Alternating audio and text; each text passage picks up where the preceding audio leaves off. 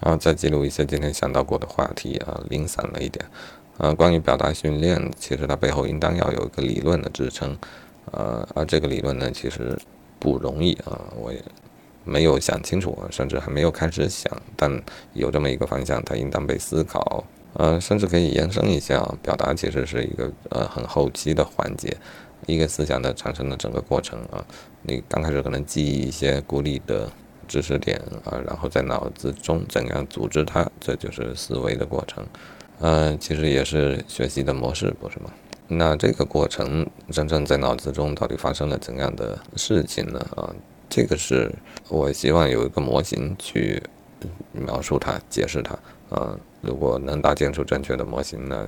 它就会对许多方面有帮助的作用啊。比方说，我应当如何更好的表达诸如此类的，其实都需要这样一个理论的基础。所以这是一个待思考的一个方向。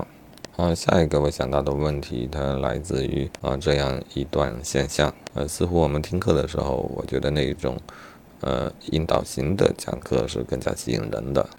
用问题来驱动。这个过程实质上呢，它并不是直接灌输一个思想给那个听课者，相反的是引导听课者开始整理自己的思想。换句话说，他是自己领悟出了一些内容，这些就是你所想表达的内容。至于我们认为更好的，感觉上更牛的那种，整理啊，对自己思想的整理，比方说将思想最终整理成书，这个书呢，倒往往未必是最合适的一个学习的教程。至少如果是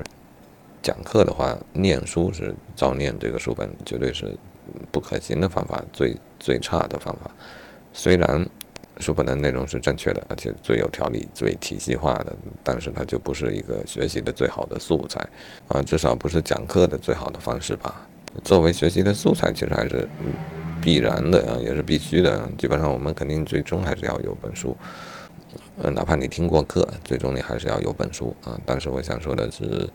不论是课还是书啊，它都不是直接就进到我们的脑子里面，成为我们的一个部分。当我们听课的时候，我认为更好的方式是经过引导，我在脑子中建立了一些联系，自己就领悟了一些问题。看书的时候呢，也并不是将书中的整个结构就能够照搬到我脑子中去的。